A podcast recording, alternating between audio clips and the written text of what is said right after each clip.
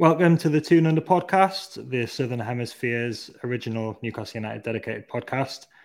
We're fully into the season now. Thick games are coming thick and fast. We are here to review the game against Wolves, which was last night, 11 o'clock Australia time. Uh, I've got Bobby in Ballarat. How are you doing, Bobby? Good, Jack. Uh, buoyed by the, the fella's second half of last night's game. Yeah, it was good. Yeah, it was better than the first half. But more importantly, the Greek has returned. Dimi's back. Hey. How you doing, Dimmy? Howdy, howdy. How you doing? Well, better, better since Maxi's last minute or almost last minute equaliser, and I was a lot better this time last week, sitting on a beach, listening to you guys to the pod. now I'm sitting in my in my front room, freezing my knackers off, uh, jackets and heaters full blast. So, not too happy about my tan going in a, in a couple of days, but um, I'll have to live it up with short sleeves as much as I can. So people who people who follow us and watch us will have probably seen Dimi on the one of the Premier League productions uh, shows, which was really good. So just before we get into the Wolves game and start talking about the football, you went to St James's Park. So from your honeymoon in Greece. So firstly, it's pretty good to see that you are still married. I think, aren't you? So your your wife's uh, let you get away with that one. Yeah. Yeah. no, it, it, yeah, it worked, it worked out well. The, the, timing was good because when I left Greece, my in laws had arrived sort of in the same area where we were. So my missus just hung out with them. So she wasn't as if she was alone and I left her stranded on, on a honeymoon. I wouldn't I wouldn't do that. I'm not that sort of bloke. But it just worked out. The stars the stars aligned, and I thought you can have fun with your cousins. I'll uh, make a two day jaunt to Newcastle and uh, and see the football. So yeah, it was a, an amazing, amazing couple of days. You say and you're not that type you... of person, Dimi, but you didn't plan that, obviously. So you were just going no matter what, though. Well, I didn't really, yeah. So everyone was saying, "Oh, how how how good Katie is for letting me go." I didn't really give her a choice. I said, "Look, I'm going. it, it, let's work around the fact that I'm going." And I had had been saying this to her since we've been planning the trip. I said, "Look, if I can get tickets to a Newcastle game, um, I'm going. I don't care where we're going to be in Greece. I'll find somehow a way to get to, to Newcastle. And luckily, where I was in Greece, there was a direct flight to Newcastle, so it was easy. And the way back was a bit trickier, but but that's okay. We we won, and it's all good. So tell us a couple of the things that really stick out for you then, because obviously that's the first time you've been to St James's Park. You've been following Newcastle for probably 15 plus years now, haven't you? So probably 20 years. So what, yeah. what, what, what are the kind of things that really stick in your mind from that trip? A couple of things that you really, that you'll remember. The first thing is that the Geordies get on the drink very early, which is, which is good because I was very keen on the Saturday morning to, to get amongst it and, and just soak up the atmosphere. And I thought, oh, it's nine o'clock, nine thirty. I just had my Greggs pie. I thought, I wonder if there's anything open. But lo and behold, the strawberry was open, and uh, I could have my first my first pint at about ten. That was good, and uh, that just kicked off the day. But no, it was it's a magical place. I mean, the the stadium, the location of the stadium's prime time in in the city town. The sheer the sheer size of it and this it blew my mind. The the with the feeling when I got the I first got when I walked towards the stadium and I saw the Sir Bobby statue, I saw the Shearer statue. It was yeah, it was indescribable. And then the match itself, like, because uh, obviously I've got friends that go to the match all the time, and there's been a couple of these days recently. The Arsenal game was one of them as well, and the Forest game was one, where just the whole town is just up for it. And the match itself was good as well, wasn't it? You must have been getting a bit jittery though towards the middle of the second half when we hadn't scored yet. yeah, it, it was looking like it might be one of those days where we're just dominating, dominating, can't score, and they're going to ask their way to a set piece or Lingard or or one of their new signings is going to score. But we, we did play well. We dominated the game from pretty much from from the first minute, and even the guys around around me who I was talking to, they they were sort of pretty confident as well. We we all had the same opinion where we just needed that one goal, and that would sort of release the shackles. Obviously, we didn't expect it to come by sharp, but as soon as the first goal came in, I think we all just took a big deep breath and thought, yeah, this is uh, this is more like it. Well, the next time you go to England for a match will be the FA Cup final this season. We've already talked about that. None of the wives know yet, so we'll probably all, all be divorced after that, but it's happening. 100%. We're there. all right. All right. We will have a very, very quick break and we'll get right back to talk about the Wolves game.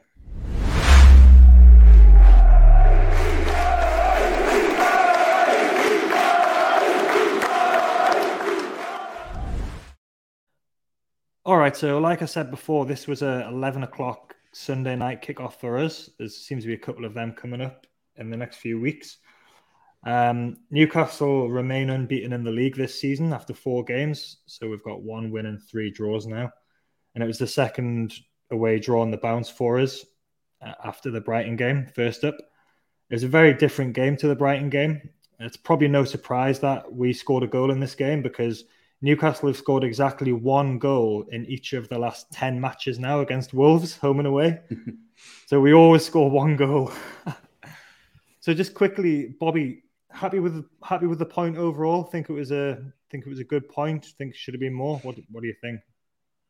Um, if you if you gave me a point before the game, I would have taken it. And I thought uh, these away games against look, you think rivals for our position in the top top ten at least. Wolves, um, you take a draw away from home, but I think on the balance of play, we deserve the three points, and um, we're an Elliot Anderson header away from from claiming that. So, you know, like uh, we'll we'll talk more about the first half and the differing opinions of what we thought of it, but um, definitely the second half, we were both the far superior team, and um, Eddie.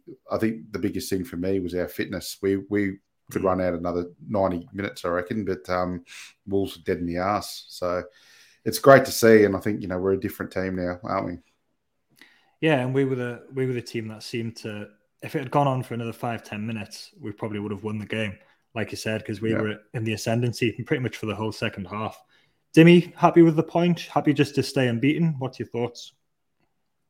Happy with the point. I think when we saw the teams before the game and we saw that the new signing and Bruno wasn't in the squad, we probably thought makes it a bit tricky out. A point you'd probably take it, but as as the game went on, Wolves for me didn't offer too much, and I thought definitely if we could only get that first goal a little bit earlier, I thought for sure we'd be able to get a get a second, and we still even though we only scored in the 90th minute, we still probably had two or three chances in the last three minutes of injury time to to win it, but it wasn't to be. But I think overall, you take a point, you're still unbeaten. Wolves have haven't won a game, so they were desperate for a win as well. So you got to take all that into consideration. So all in all, we'll we'll take a point and keep our unbeaten run going.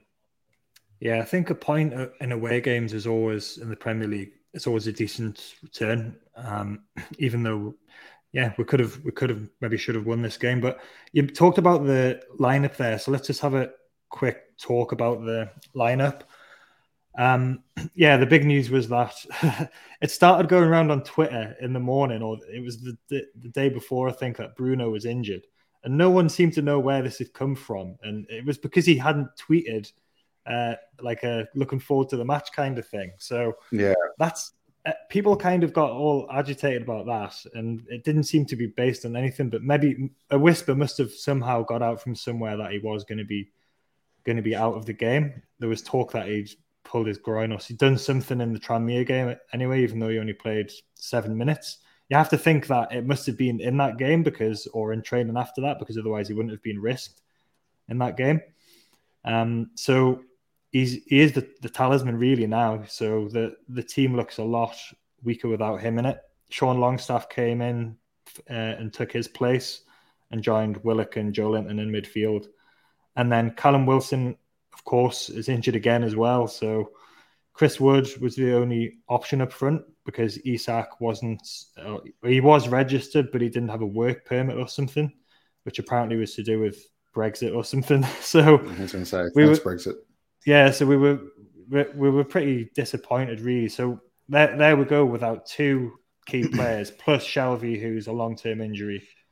Um, and plus Will, plus Wilson and Isak. So really, there's kind of four players that could have started the game that didn't start the game. So we are kind of significantly weakened but Dimi, any kind of surprises? Anything else about that team that you thought was worth bringing up, or how worried were you about Bruno not playing? I was worried that Bruno wasn't playing. I was more disappointed, to be honest, that Isaac or Isak wasn't in the squad. I thought we needed another attacking option off the bench. I thought Wood could do a job for an hour, 70 minutes, but I thought if he does the job or if he can't score or he doesn't get the job done, I think we needed that bit of extra off the bench. So I was a bit disappointed he wasn't in the squad. In terms of the rest of the lineup, I mean, it sort of picks itself at this stage. There's not too many options on the bench. We'll talk about Anderson in a minute, but there's not too many options on mm. the bench. You'd say in the midfield, especially that we can we can turn to. Dan Burn hasn't done anything wrong, so you can't really say to to drop him, even though probably Targett now that he's got the last 20 odd minutes yesterday and he had a 45 minutes against Tranmere, you probably think he's ready to go for a start. But but yeah, with, with the injuries, it probably picks itself at this stage. Mm. Bobby? Yeah, I think seeing the lineup, obviously, when you're missing, well, Callum Wilson and Bruno, it, it, it takes a lot out of the lineup.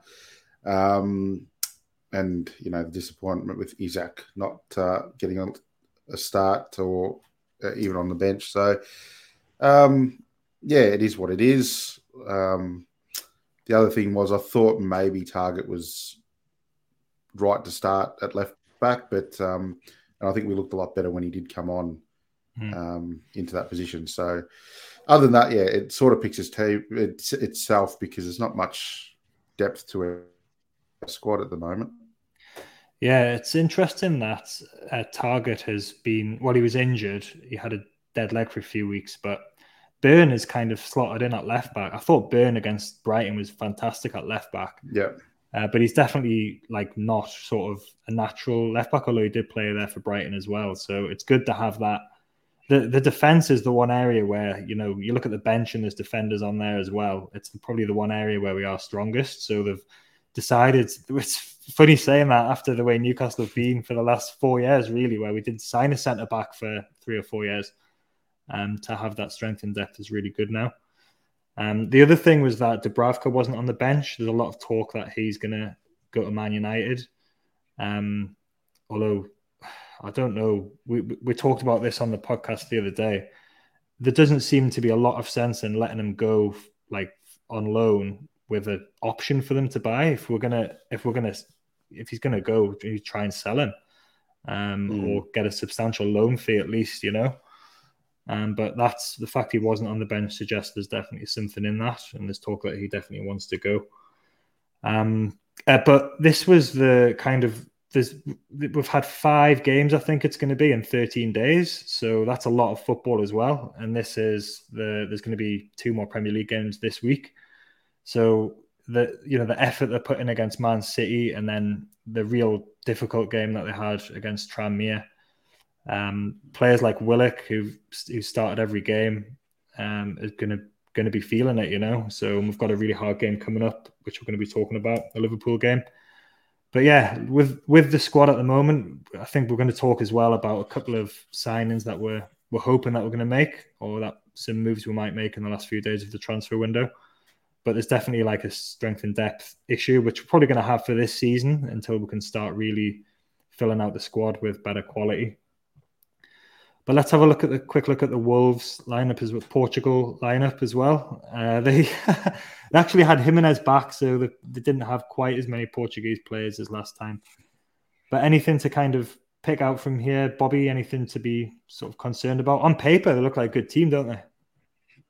Just want to talk about the graphics. It looks like a men's magazine or something like you know. fucking hell. um, yeah, look, you know they got good names. I think we've spoken about this. Dimi mentioned like very good individual players like um, you know Nunes, Neves, um, Jimenez, Neto, you know, quality. You know Collins from Burnley and Sá, the goalkeeper. They're just really, really good players. So you never know, but yeah, they're not playing to their potential for whatever reason, and that, that was you know quite evident in the game. But you look at the team on paper and you think there's a lot of handy players in that in that squad. Mm.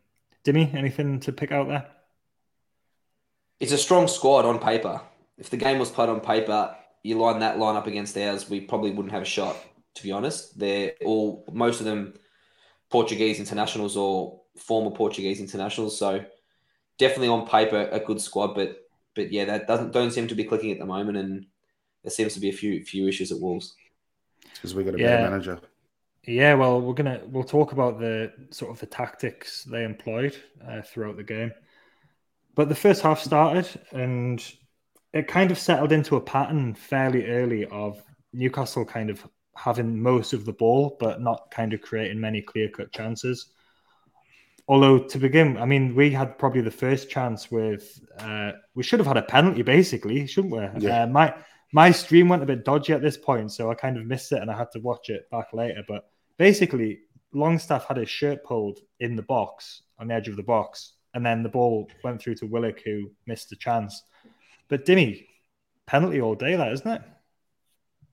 I mean, it's ridiculous. I mean, it's absolutely ridiculous. The the reasoning that that Shearer was saying at the halftime show that the, the referees were saying was there wasn't sustained holding. I mean, I mean, if if we're going to be serious, not sustained holding. So if you try and two foot somebody, but then you quickly pull your foot away, is not a not a sustained tackle. I mean, if you punch someone in the head, but you're only half punch him, and is that a sustained punch? I mean, it's it's ridiculous. I mean, the fact that Willock had the chance straight after, um, I reckon that the referee saw the pull, saw that Willock had the chance, probably in his head, that's an advantage. Let it go. Newcastle had their chance to score. Let's ignore it. But if the ball, potentially, if the ball didn't go to Willock and it was just cleared away, maybe that would have been more of a reason to look at it. But I mean, it's clear as day. His shirt's almost off his back. So Mm. unless we want players to roll around like a clown, like certain players of the Wolves Wolves side do, then um, the referees maybe won't give it. Yeah, and it did stop him from getting the freedom, free movement as well to get a shot away or to, you know, the ball did squirm through to Willock, but it's you know there was an incident in the Man City game as well where we probably should have had a penalty. Like you know, you can talk about decisions you've had from refs, and we've probably maybe benefited as well. We'll talk about one of the decisions later in the game as well. But um, Bobby, that it was a penalty. Was it a penalty for you? Did you say that your stream cut out Yeah, at that, At that point? point. Yeah, so so did VAR's. To be honest, um, it had to. That's the only explanation I can I can come up with because it's a clear as day. We, we talked about it in the Man City game about being a foul in the box is still a foul and still a pen- pen- penalty, um, and so be it that as well. So getting used to this, but um, yeah, you move on. Willock should have put away his chance, though. More to the point. Yeah, yeah. I was gonna say, yeah. He, it's no, it's no excuse for him missing. He was basically about eight yards out, and he, he just put it wide. So, um, and then after that, Wolves sort of got into it a little bit. They had a couple of half chances. There was a shot just over the bar and a header from Nunes, and then Neves, more or less from nowhere, scored a screamer, and he he can do that. He's shown Yeah. he's shown previously that he can do that. Um, it was a good goal. Could it have been defended better, any better, Bobby? I think this is like Willock um, went out and he closed out like he's unlucky. It went through his legs, and the gap in his legs was, you know, not huge. So uh, Mm. I don't think you could get any luckier with the strike, to be honest. But you just like to see a little bit more urgency from Willock there um, to close down the space a bit bit quicker. But in saying that, he got there. You know, like I don't know how it went through his legs. I've looked at the replay. Mate, you're not fitting much between his legs there, except for the ball. So, um, yeah, it was a good strike, but very lucky and not deserved. Although I did think we weren't great in the first half. I don't know if I use, Mm. use the word poor or below average in the first half, but I didn't think we were, we were fantastic. But I still reckon we were better than Wolves, which is saying a lot about Wolves, I think. Well, we had this we had this debate in the in the group chat about whether we were playing. The word was poor, so there was a big argument of what that word meant. But it, the halftime stats, we had sixty five percent possession, which is like pretty unheard of for Newcastle in an away game, and we'd had nine shots uh, Wolves' five, I think it was. We'd had five corners to their one, uh, and we'd had almost double the amount of passes. So the kind of que- the kind of conversation we were having was w- were we playing badly or was were Wolves playing badly or what more could we have been doing? Eddie Howe said that he didn't think we were playing particularly great in the first half, and he said we didn't have the normal rhythm, which is probably fair enough. But Dimi, Yeah. me and you were kind of in the camp that it wasn't necessarily that we were playing badly because um, we were having the possession and we were trying to make things happen, but we lack that quality in the final third, don't we? And I think Longstaff and probably Willock were culprits in the first half of just not having that final ball or not making the right decision. Dimi? Yeah, absolutely. I I did take umbrage with a certain member of this podcast using the word poor in, in the chat, so I won't call him out, but he knows who he is. But uh, but no, it, I just thought we I thought we controlled the game. To be honest, I just thought the last pass or the last decision was, was poor. There was a couple of times that Maxi was on and Longstaff just completely butchered a two three yard pass that would have put Maxi either one on one or put him into a great spot to, to cross or, or cut back. There was just moments like that that I thought we were we were lacking in that final bit of quality we didn't have in the in the front third. But but yeah, like Bobby said, Wolves I thought didn't offer much besides that sensational strike. That was it was not much from from our end. Mm. I think yeah. Wolves probably just about shaded the chances in the first half, and then they got that brilliant goal. But ha- I've not seen a team before have so many tall players, and then like we don't seem to quite yet have the grasp of how to use those players from corners. Like we're doing short corners quite a lot, which is a bit strange, and then the rest of the time, like we saw Trippier in midweek against Tranmere put one right onto Wood's head. Fair enough, it's against a lower league opposition, but when you've got like you've got Burn in there and you've got Botman and you've got Chris Wood and we're going to have Isak soon as well, and Trippier can deliver quality crosses in. So I wonder if I don't know if we actually got a set piece coach or is that something that we should be looking at getting in place, um, Bobby? Because we're, we're definitely not making the the most of these opportunities from corners, are we? We ended up with 13 corners in this game. Yeah. No, nah, it's been this bit of the, the, story for us. Every time we did a short corner, I was just ropeable. I was, you know, banging my fist on the couch. I was like, what is going on? Like, you can see all these tall players in the box and, you know, we're just wasting it. Um, I think Tindall's the, the set coach, um, okay. set piece coach from from stuff I've read. But um, yeah, he's got to get away from the tanning beds and get back on the park and um, you know implement these strategies because you've got six foot six, six foot four um, guys in there, and Wolves were pretty small um, against us, and we just couldn't land it on their head. So I think set pieces can become a weapon for us, but we've got to be mm-hmm. able to utilize, and even in general play, having Maxi and um, Almiron on either side on their opposite side doesn't you know, help as well because they can't cross the ball with their opposite foot. So um, we, we miss our chances. And that's why Wood is being starved a little bit. Um, he's used to a system where, you know, Burnley whip the ball in at every opportunity to his head and he will eventually get one. We haven't given him that opportunity. And whilst I think he was below average, um, I won't mm. use the word poor, um, below average, and I didn't see the use for him in the way we were playing. I think that was my main gripe because what's the point of having him if you're not going to put the balls in the box anyway? And as soon as he came off, we just looked a bit more fluid. Yeah, so we got in at the second half and he was replaced. But your kind of thoughts on Chris Wood? Because there's been a load of fucking nonsense going on social media where there was like a, a thing going around about all of our signings and then it, good signings and it had like blocked Chris Wood out. And it's yeah, again, it's the kind of it's the kind of thing though where it's like one person says something and then loads of other people jump on it, and then it gives this impression that there's more people that are actually criticizing him or you know being disrespectful because lots of people are defending it. But it kind of gets it out there, and Twitter can be a bit of a, a cesspool at times, as we know. But your thoughts, Dimi, on that, Dimi, and sort of Chris Wood's uh, role in the, the squad and the team? Yeah, I think Bobby put it well. I just don't think he suits the way we play. When you've got wingers who don't cross or aren't great crosses of the ball, it it doesn't lend itself to what Wood's greatest strength is, which is aerially. Like we saw against Tranmere, he absolutely lashed that header in from mm. the set piece. And it's no fault of Woods. I mean, we needed him last year. We were desperate for a striker. Wilson had just gone down. He did a job. He was, I think, a really good ser- service serviceman up front for us. He may not have got the goals that we, we thought, but he, he did a job when he led the line. I think the where the trouble is happening on social media and, and the criticism is the price tag.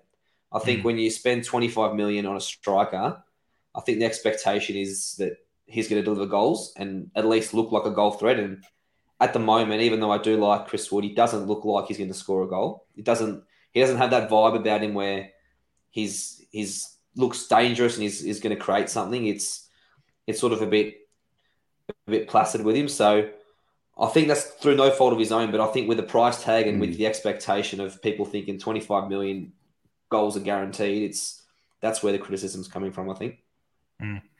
And his his goal scoring record in the Premier League is not that far away from Callum Wilson's actually in terms of the numbers. But of course, he was playing for Burnley for most of that time, who had two out and out wingers, and he had another strike partner. So the game was tailored around him.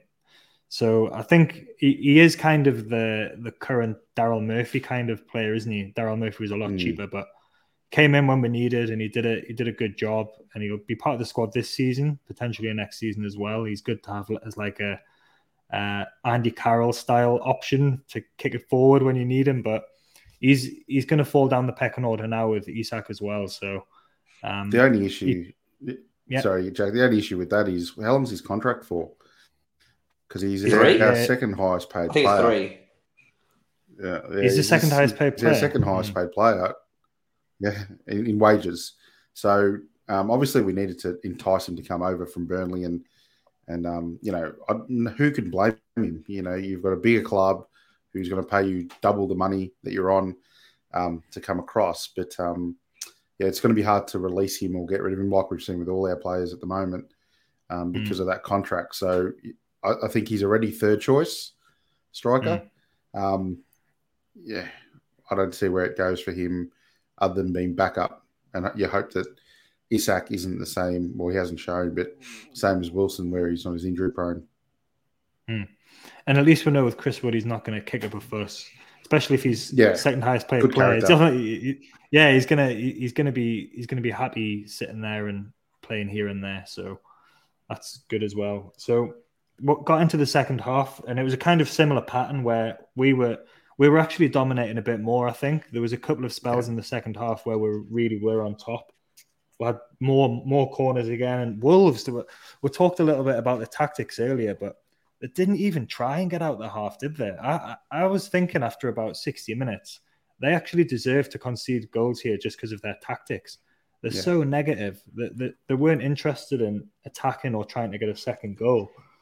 Um, Wood came off for Fraser on about 64 minutes, and that made a big difference because Maxi went up front. Fraser's a pain in the backside for defenders. He's quick and he darts around. Um, so we were still on top without kind of creating any really good opportunities. We just had lots of corners still, which we couldn't capitalize on. And then with 10 minutes to go, Wolves uh, Wolves scored again. Uh, Jimenez Jimenez went away and he did his he did his celebration with his new headband where he put his he put his eye uh, his eye mask on and his eye eye patch and got that stupid thing out of the back of the goal, pretend to be a pirate. But why did he do that? Because it was obvious it was going to go back to VAR, and it was quite obvious it was a foul as well. but that that that call was the right call, Dimi, for to pull, Oh. call a foul there. I can't believe the referee didn't see that to begin with. I was losing my shit. I mean, luckily for me, my missus was up and she wasn't asleep because I was losing. I'm like, what the hell? How's the referee just let this play go on? And I'm thinking, what are you doing, Jimenez, you absolute pork chop? You can see there was a foul. Why are you celebrating? Why are you getting your eye patch out? You're just going to look like a clown. And he did. And then the, the thing that topped it off was, I think it was the same two Musketeers. I think it was Neves and and Neto, they were both looking at the referee saying, How can you disallow this goal? What, what are you doing? What are you doing? I mean, he shoved him clearly in the back, sent him flying. But for these guys, that's no foul. But when we uh, brushed up against their leg, they were rolling around like they just uh, just committed, just had a car accident. Do you think, Bobby? Do you think there's anything in that idea that referees, because of VAR, they're kind of letting things go a little bit like that, even though he thinks it probably is a foul? Do you think he thinks that he knows it's going to get pulled back? So, like, he tries to let the game flow, and then knowing Yeah. that he's got to fall back. If, like, if if VAR didn't exist, would he have just given that as a foul? Because it was obviously a foul, wasn't it? I think so. And I think it's a safety net for refs now. They don't want to make that critical decision to stop the game, but they know mm. that, oh, well, if it continues and they score or something happens, and I can just go back and blame it on VAR and I can relook the video and stuff like that. Which, look, you want the refs to make the decision that in real time, but I get it. If it's if it's 50-50, but that wasn't 50-50. That was as mm. clear as anything. And I, I didn't even see the celebration from um, that wanker because I was losing it and I just said this ref is crooked. I said that that I I couldn't believe it. I just walked up and just lost the plot. So yeah, I think I think you're right. I think the safety net probably has the refs in the back of the mind going, oh, I'll let it flow and I'll, i might bring it back. But um, yeah, that was clear as day, and I don't understand how he didn't call it. Well, we got the right decision in the end, so that was good because I think that gave us a little bit of a, a, a little bit of a boost. So actually, one one other thing about that goal, which was really good to see, was Maxi was absolutely killing himself to get back. He was sprinting back and he made up a lot of ground. He couldn't get there to stop the goal going in, but he was the closest man to him and us at the end.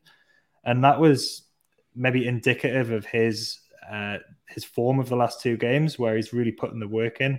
His body language was much better, um, so that was good to see. But on a couple of minutes after that, we brought Anderson and Murphy on, and that was really good. Like we we've talked about that we haven't maybe got any any game changes on the bench, and the bench we didn't have any strikers, and the bench did look a bit bare. But Anderson has been on the bench for the whole Premier League season so far. He started in the cup game midweek, and he was probably the best player for us, apart from mm. Trippier when he came on. So that gave us a little bit of a boost, and then I, I don't know about you, but I just felt like when, when we're never out of the game, I I, didn't I didn't feel despair like there's no way we're going to score here. We knew there was going to be a lot of a lot of injury time as well. Um, and then the the ball goes forward and the, the Wolves defender, I've seen a couple of Wolves fans on Twitter say, What was he hmm. doing? But it was it was Hwang who scored those two goals against us last season. But he was under a bit of pressure from Murphy and he just kind of looped it up. But there's still there's no there's no accounting for that finish. That was absolutely spectacular how we managed to keep that down and put it into the bottom corner. Bobby, what a goal that was. Sensational. One of the goals of the year already. And I think it'll be at the end of the season. We'll still be talking about it because he hit it flush. You can't hit it any better than that. Um, Sá's a quality keeper and he didn't even know what to do. He was, you know, stood still. So, yeah, quality finish. And Max is in top form, which is good to see. And, uh, yeah, I think that form, if he wasn't in form, he wouldn't have hit it but mm. I thought he, he just went, you know what, I'm going to put my foot through it, and he put his foot through it. Yeah, sign of a man in form, isn't it, Dimi? That where does that where does that goal rank in our goals so far this season? Because we've had some good ones.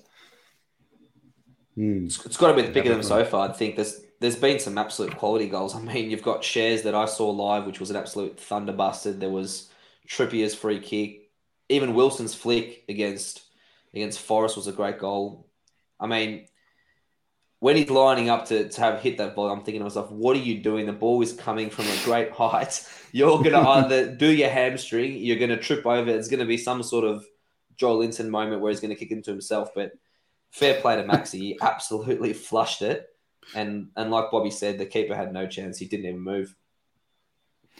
Yeah. And there was only, from that point on, it felt like there was only going to be, going to be one winner in the game. So, we didn't we couldn't quite do it. Anderson hit the bar. He's so close. That would have been absolute fairy tale stuff. But 96th minute, he scenes would have been scenes. The away end, and the free been, kick, the free kick yeah. at the end as well. And then the free kick at the end, which Anderson won right on the edge of the box. There's some some um, suggestion here that Trippier didn't take that because he he felt his hamstring. He had felt his hamstring yeah. when he was taking a corner earlier. So, and it was also maybe the wrong side for him. But when you've scored three out of four direct free kicks like he has, you would you would think he would still have it. Uh, yeah, and Schär Schär put it just wide, and that was the game. I think it was a. I, I was I was pleased with the point. I think it was a good.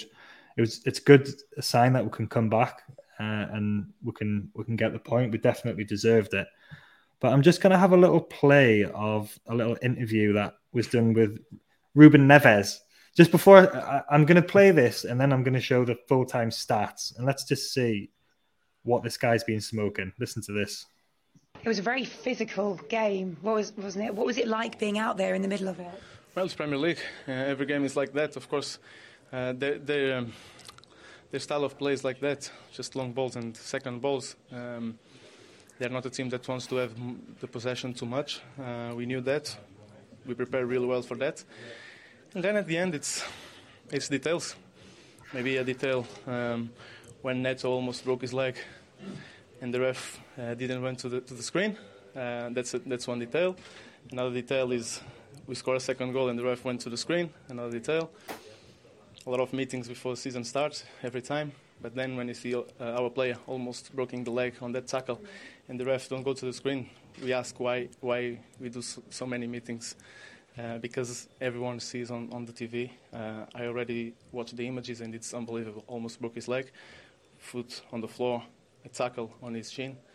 Um, really, really dangerous, and they keep playing with 11 minutes till the end.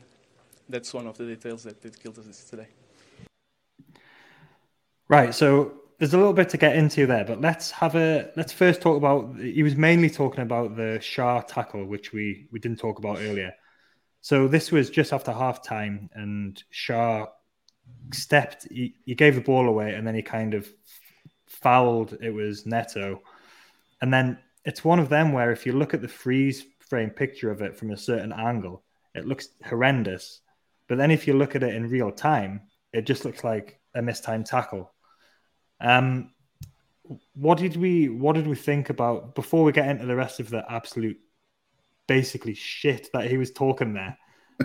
Let's what what did we think about that? Did we think he had a point there with that with that foul because it went to VAR, but then the VAR didn't send the ref to have a look at it. Bobby, no, like uh, the, go watch a local league every Sunday, and there's tackles like that every every you know two minutes. Like he he lost the ball. He didn't lose the ball. The ball he kicked it. They came back to him, mm. and he went to to put his foot on the ball, and Neto got there first. That was it. That that's his studs weren't really raised up. His foot wasn't really raised up. He didn't go to break his leg. He went to put his foot on the ball, and Neto's foot got there where the ball exactly was, just mm. before him. So it's it's a yellow. It's a yellow with the you know look, be careful, and knowing Schär, you know he's a bit like that. He, he can he's got a bit of um, what's the word without using the word. Um, yeah, he's got a bit of that in him where he can put his foot through someone. Um, but that one for me, like, there's no way that's a red card, not even slightly. Dimi.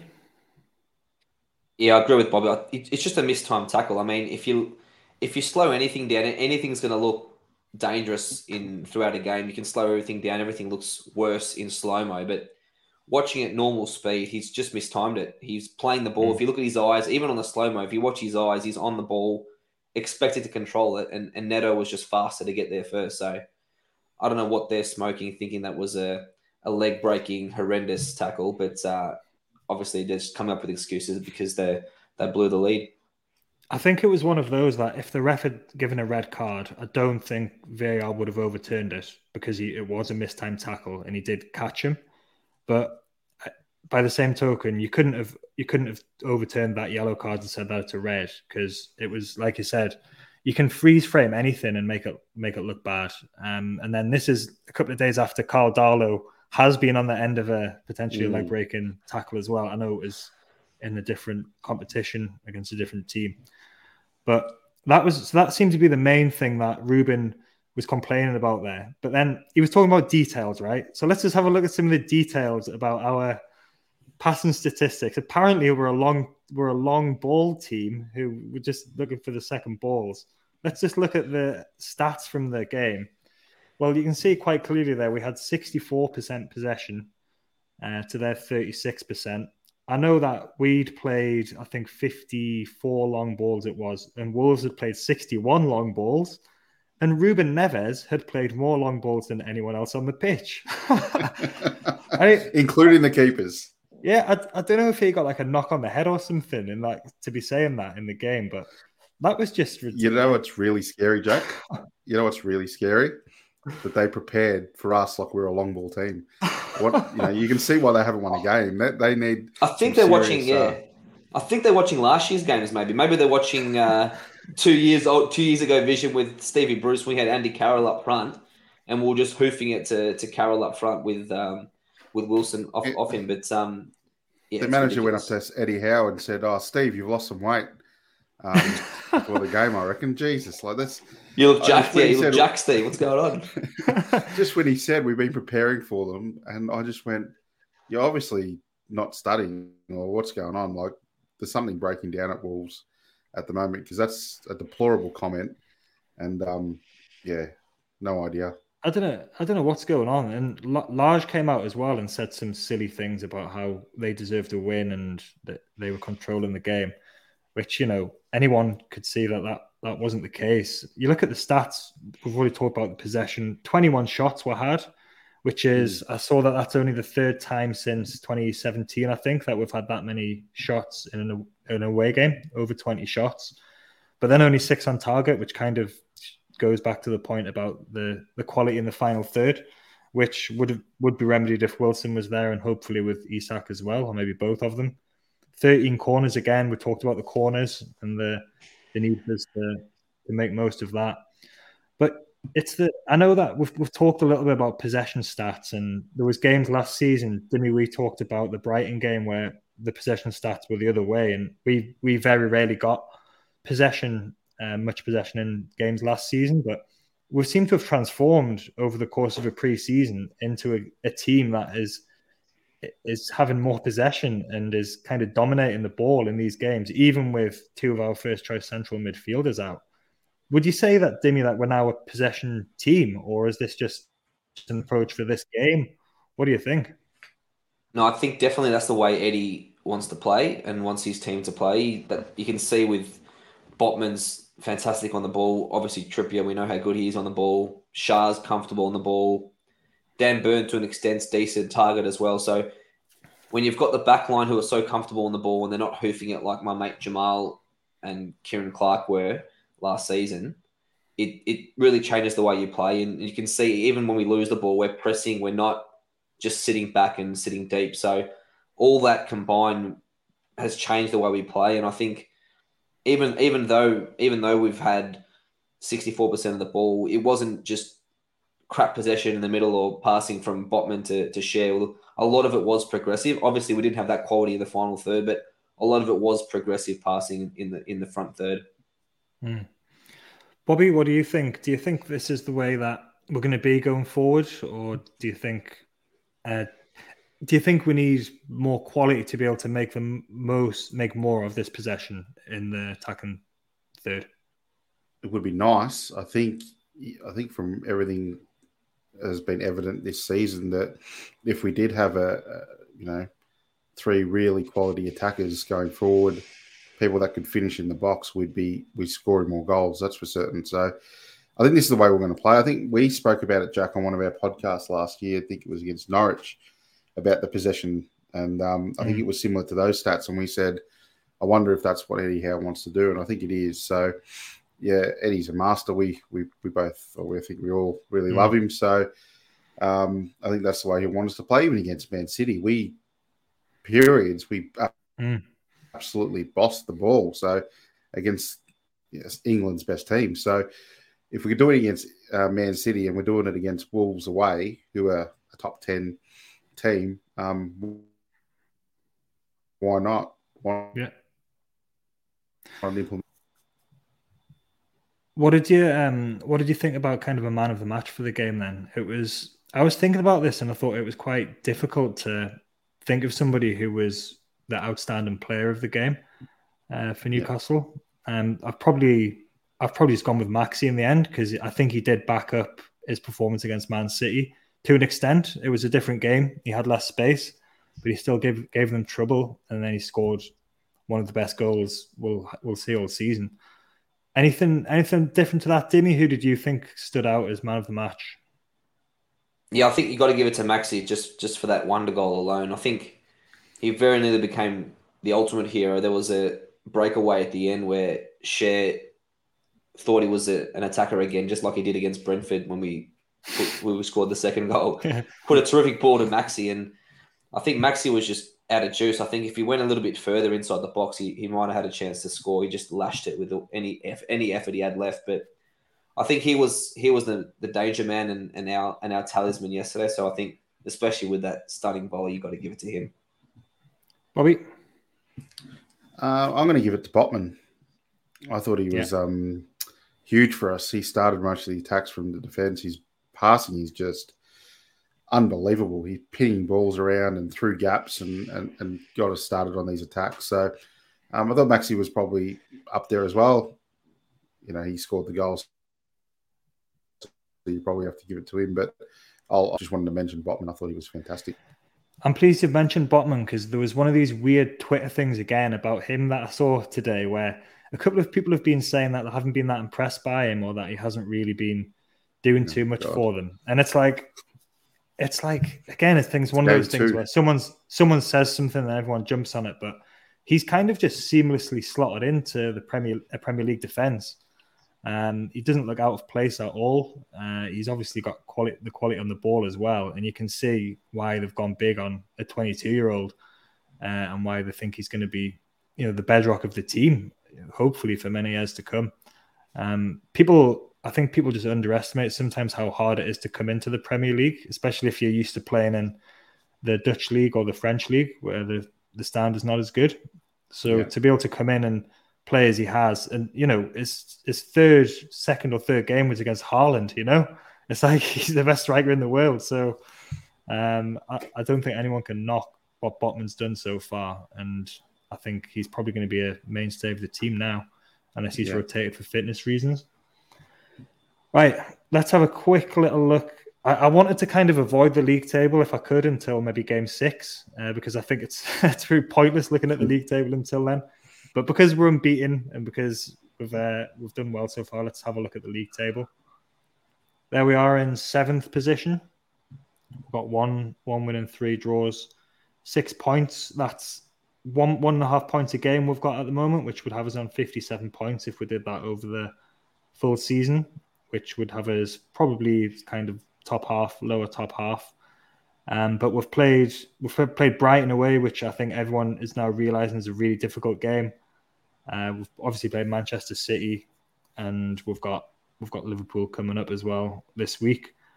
Any kind of thoughts on the league table there? Is it too early to be looking at it, Dimi? Bit early to be honest, but uh, I'm I'm glad we're on the first page and not the second page. Let's say that. Yeah, well, considering last season it took us 15 games to win a game, uh, hopefully we're hopefully we're not ever going to have to look at the the lower half of the league table this season. Anything to pick out there, Bobby, from the league table? Oh yeah, we're only three points away from relegation, so um, you know. nah, nah, look, it's good. Like, just keep playing the way we are. There's no worry. We're not looking back. You know, I think yeah. we should see ourselves in this screen at the end of the season. I've said maintain from the start with our squad and the building that needs to be done. As long as we're in this screen, I'd be I'd take it as a very good year.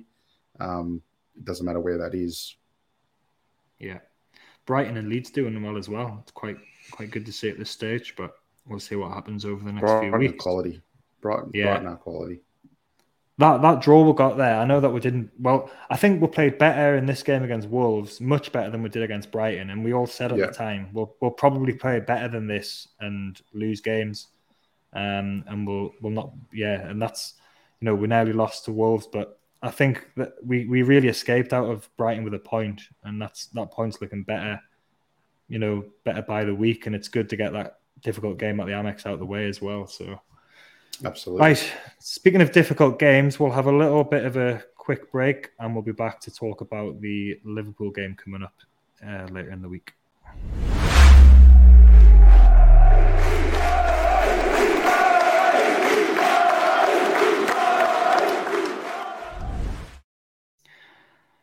So Newcastle travel to Anfield on it's Thursday morning our time. I think it's five o'clock in the morning, which yeah. uh, I might be able to get that get that one in before I drop my little girl off at daycare and go to work. These midweek games are quite uh, quite fun at the moment, but Liverpool was looking like a pretty. It looked like actually we might be able to give them a bit of a good game, and they weren't in very particularly good form. Uh, they they had draws with Fulham, and they drew at home to Palace, and then they lost to Man United. Crisis club Man United beat them, and then Liverpool with a new crisis club, and then Liverpool just turned up and beat Bournemouth nine 0 on the weekend. So that's all of a sudden looking a, a little bit more more difficult than than it had been um, looking before that. It's always hard at Anfield, and I don't think we've won there since '93 or '94 or something like that. Um, but we'll have a little think about what what team we might play and how we might should approach this this game. But Bobby, what have you kind of made of Liverpool so far? They they were the crisis club after the loss to Man United, and now they're back in the groove after that record win against Bournemouth. Yeah, I think you know. Obviously, they they weren't in great form. Losing to to Man United's never never a good uh, telltale sign. Um, but you know, their quality. They've got a quality manager, even though he's a sook. Um, they got amazing players. You know, although Salah was my captain in fantasy and didn't score in a nine 0 win, so that wasn't good. But you look at the end of the day, they're always going to be up there. So you knew that whatever was going to be was just a, a, chapter in their season, and they were always going to be good. And it's going to be a hard test for us, but one that I'm looking forward to because I mean I watched their game against Bournemouth, and Bournemouth basically had ten men behind the ball and allowed mm. Liverpool to to do what they did. Where Eddie's come out and said, you know, even against Man City, we've got to give them a threat the other way, otherwise it's pointless. So I think we will. And the one thing, Van Dijk is out of form. Mm. Um, Alexander Arnold was out of form until that game.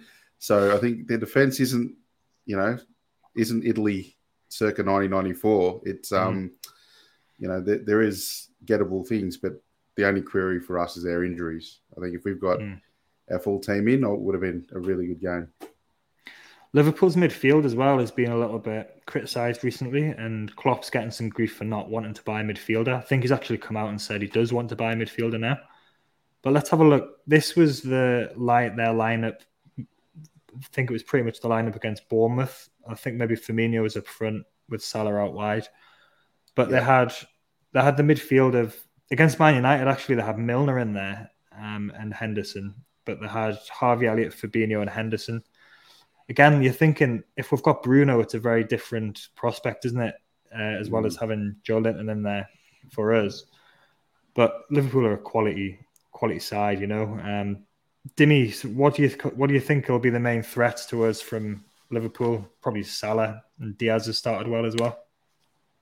Yeah, Diaz, Diaz is an absolute gun, an absolute star. He's uh, he's probably going to be one of the next big things in, in European football. He's he's going to be very difficult to stop. I think that front line is obviously world class, top of the top of the range, but that midfield is doesn't look doesn't look great on paper. Like Bobby said, if we had our full complement, we had Bruno in there with with Big Joe, I'd I'd be even more confident going up against that mm. midfield. But but yeah, definitely their front three is, is going to be all the threat that we need to worry about.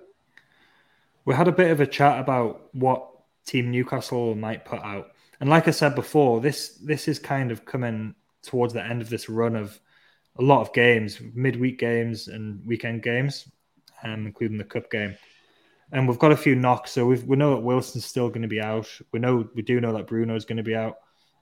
Maxi seemed to have a bit of a problem towards the end of the Wolves game. Trippier had a bit of a problem as well during the game. Um, Targett's been injured earlier in the season, but we had a bit of a chat and a discussion about what we think, how we think we might line up in this game, uh, and who might play. So I think we're pretty much we're pretty much all in agreement that if Isak gets his work permit through in time, I think it probably just makes sense. Do you think it makes sense to put him into this game instead of persevering persevering with Chris Wood, even though it's a game where we might he might not see much of the ball and he we might end up, you know, could end up knocking his confidence, giving him a bit of a baptism of fire. Bobby, what do you think about that idea? No, I don't think it will. I think Eddie's going to play the same way he played against Man City and go for it. Um, well, not go for it, but give Liverpool something to think about. And we, we don't give Liverpool something to think about with Chris Wood there. Uh, honestly, mm-hmm. if we were going to go defensive, then you probably play Chris Wood. Um, Eddie doesn't like playing new signings straight away, so that's the only thing thinking that Hmm. he might hold back on Isak um, starting. But if he wants to give Liverpool something to think about, which I think he will, then have an ASM with with him up front. It'll make Liverpool have a, a second thoughts about flooding all their men going forward, wouldn't it? Yeah, and the the idea of Maxi as well running into that space that Trent Alexander Arnold leaves behind him is quite enticing as well. I think they'll have Mm. seen they'll have seen what he did to Kyle Walker a couple of weeks ago, and they won't be relishing playing against him at all. Um, the other thing that we thought maybe I don't know if this is more in kind of hope and excitement than actual expectation, but uh, Elliot Anderson playing in midfield. Uh, he he played most of his football for Bristol Rovers when he was on loan, on, on coming off the left. But he seems to have played in a more central position for us, um, that kind of attacking midfield number ten position. Dimi, do you think there's a chance he might actually start the game, or do you think this is just hope on our part because he played so well when he came on against Wolves? You'd love to think he, he's going to start. You're, you're realist in you thinks that Eddie's probably not going to be throwing him in for his first start at Anfield, but he definitely looks ready, in my opinion. I think even hmm. coming on off, off the bench this morning, only for 10 or 15 minutes, he demanded the ball.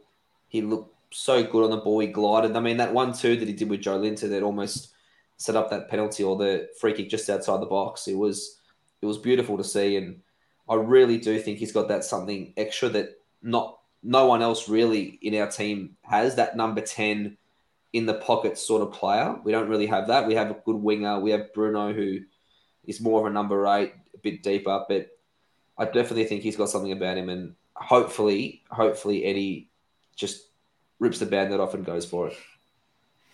I remember when Haris Vuckic started a game at Anfield. that was a, that's a blast from the past.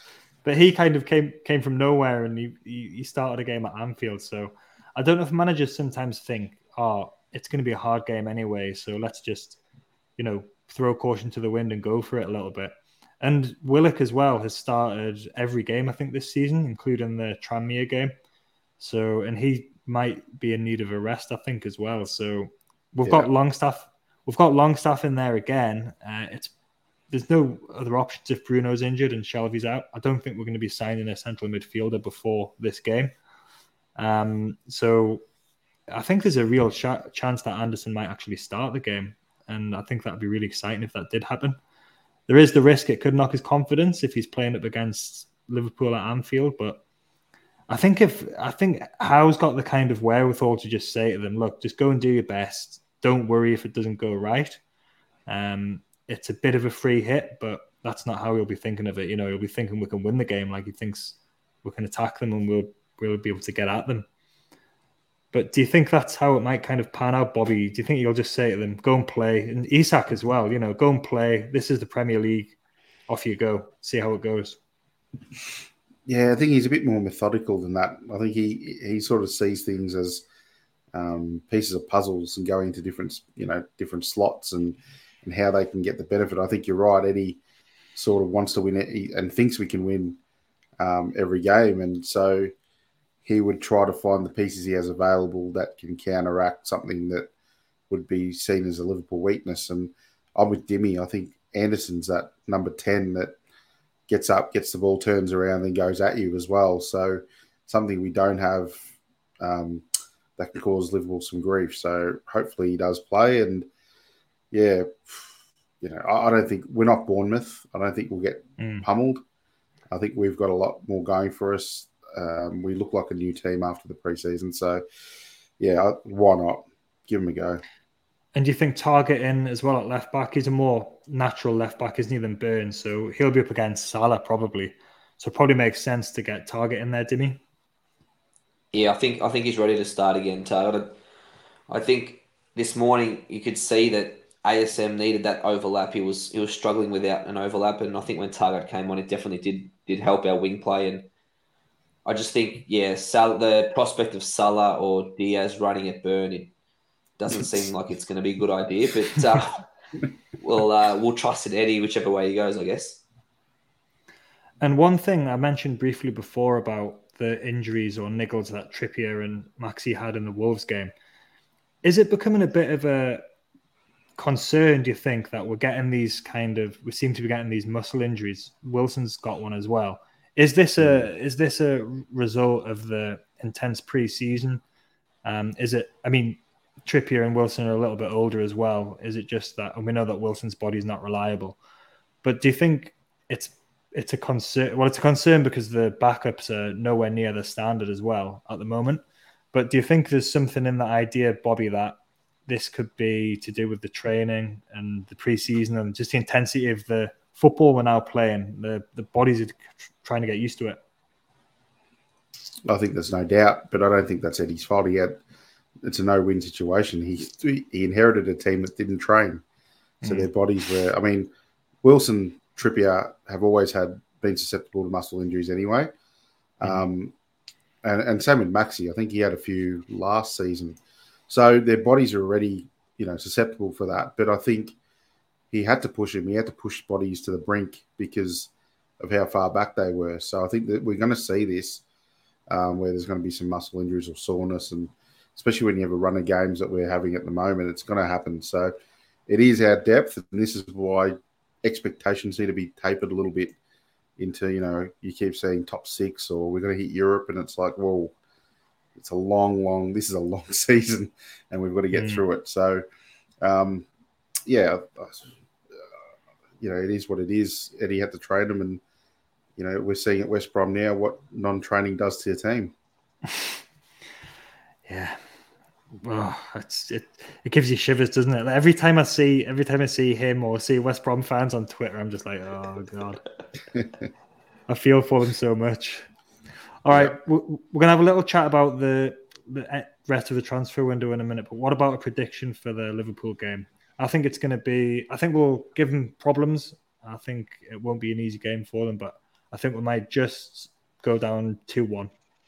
Dimi? I was actually going to say 2 1 Liverpool as well. I think I think we can score. And I, I trust our defence not to capitulate like Bournemouth did. So just with their quality, let's say they score two and, and we'll, we'll just go down 2 1. Yeah, they have struggled against they struggled against Fulham and Palace and the conceded goals in those games as well. Bobby, what's your prediction for the game? Um, I'm going to say three-one, but it's not as negative as that sounds. I think we'll we'll be right up there, and it'll be just you know a goal. It'll be two-one, and we'll be fighting. We'll be going the other way, trying to get an equaliser, mm. um, and they'll score. I think the quality in the front third will sing out. And I think it's good as well to get these games against Man City and Liverpool, just get them out of the way, like within the first five games, and then the fixtures after that start looking a lot kinder to us. And we know that we'll give anybody a game at St James's Park. So all right. The, the the other big thing happening this week is that finally the transfer window, which seems to have been open forever, and is driving us crazy, is closing, slamming shut. That's what you've got to say. It's not closing. It's slamming shut at 8 a.m. Friday our time. So we'll just be arriving at work, ready to ready to start work, and the the window will be slamming shut. But there's still a, there's, so there's still a few days left, and there's still a full day after the Liverpool game as well, for us to try and do something. It seems from the reports today that I've seen something from Mark Douglas and from Chris Waugh that we're still trying to get a right-sided attacker and still trying to get a central midfielder now, which seems to have jumped up the pecking order, jumped up the priority list with uh, with Bruno's injury, uh, even if it's just a short-term one.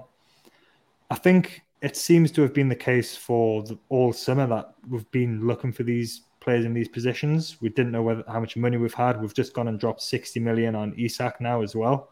So that's going to make things a bit tighter financially for us. But Dimi, what do you kind of hope for for the last three or four days of the transfer window? Um, and how how will you feel if we don't manage to quite get sort of the quality in that, that we need in these kind of two positions in the last couple of days?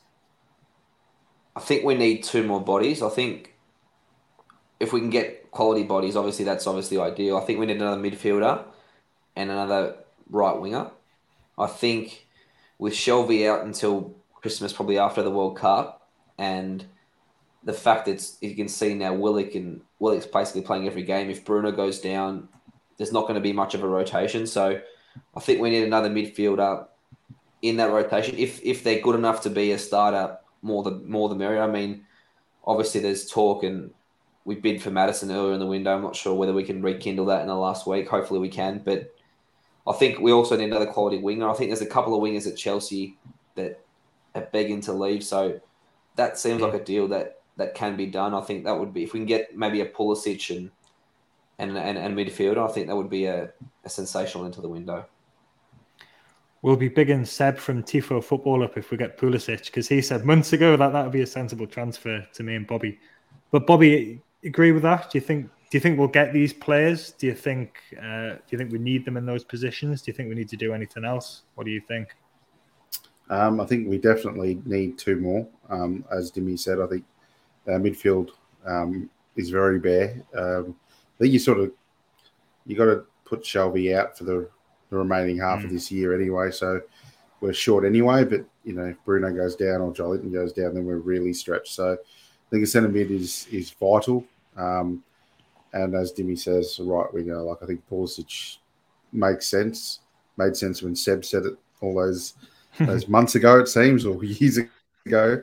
Uh, um, but yeah, I think he'd be he'd be class. So definitely those. So the other one I'd want to talk about is maybe even a, a young right back, um, an up and coming mm. right back, because I think with Krafth out long term and Trippier very very susceptible to injuries, I think it's a wait and see. I don't think Manquillo's in Howe's thinking. So yeah, I, I, if the window slams shut without making a centre midfield strike uh, and a right winger, I'd be pretty disappointed.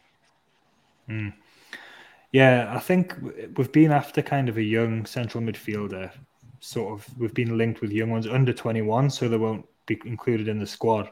But with Shelvey and probably Krafth now, who are not going to be in the squad, and then you've got Lewis, who his position's unsure, and Fernandez is the other one. Um, and one of the goalkeepers will go, whether that's Dubravka to Man United or whether Gillespie just gets left out of the squad or if Darlow gets sold.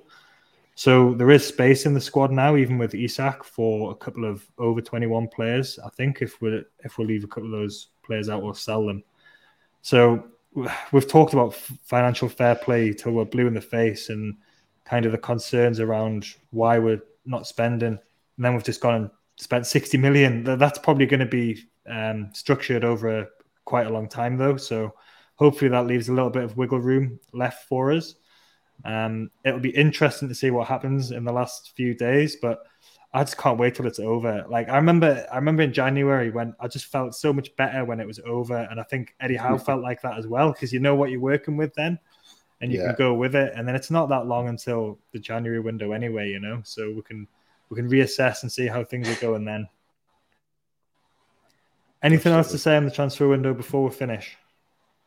Is anyone else actually looking forward to it finishing, or do you just wish it could stay open forever? Oh, it's funny, you know, like back uh, in the uh, day, I, I, used to love the transfer window. I'd be so into it and wanted to keep continuing. And I used to say, why is it shutting? Like, just leave it open. but like, I'm like you, Jack. I've just had enough. Like, I think Twitter has killed the transfer window. Yeah. to be honest, all these in in the nose that come out with God knows what, um, it does your head in because you sort of get pushed down this rabbit hole of researching um, the links, not the player, but the actual links. Is it true? Is mm. it not true? And you spend half your bloody afternoon to find out it's a made up nonsense anyway. So yeah, yeah I just I want it to be over with. I'm done. Like get get the couple of signings in and let Eddie do his magic. Yeah, Dimi. Yeah, I I, I, I can say I do look forward to deadline day a lot more now than than I used to. I think under our previous regime, we we knew that the deadline day was going to be a quiet day. I think Keith Downie from Sky Sports, he was never at St James's Park. He was always either at, at Sunderland or at, or at uh, yeah. or at Boro. He was never thinking there was going to be a signing at Newcastle, but at least now there could be could be some activity, and hopefully, like you said, we get a couple of signings in and slam it shut, and then let's uh, move forward it would go to Keith at like 10 o'clock in the morning and he'd, he'd say, All right, I've just had word that Newcastle United are closed Done, yeah. for business. 10 o'clock in the morning, closed for business. Great. we never opened. we never opened, yeah. Oh. All right. I think on that note, we'll leave it there. We've got a big week coming up. We've got the Liverpool game, so we'll be doing a review of that. We'll probably do something on the transfer window when it closes. And then we've got the Crystal Palace game at the weekend as well. Something else I just want to flag is that the Aussie Mags um, meetup is happening in Sydney for the Bournemouth game. So that's happening in less than three weeks now. I know that at least three of us are going down for that. So that's going to be exciting.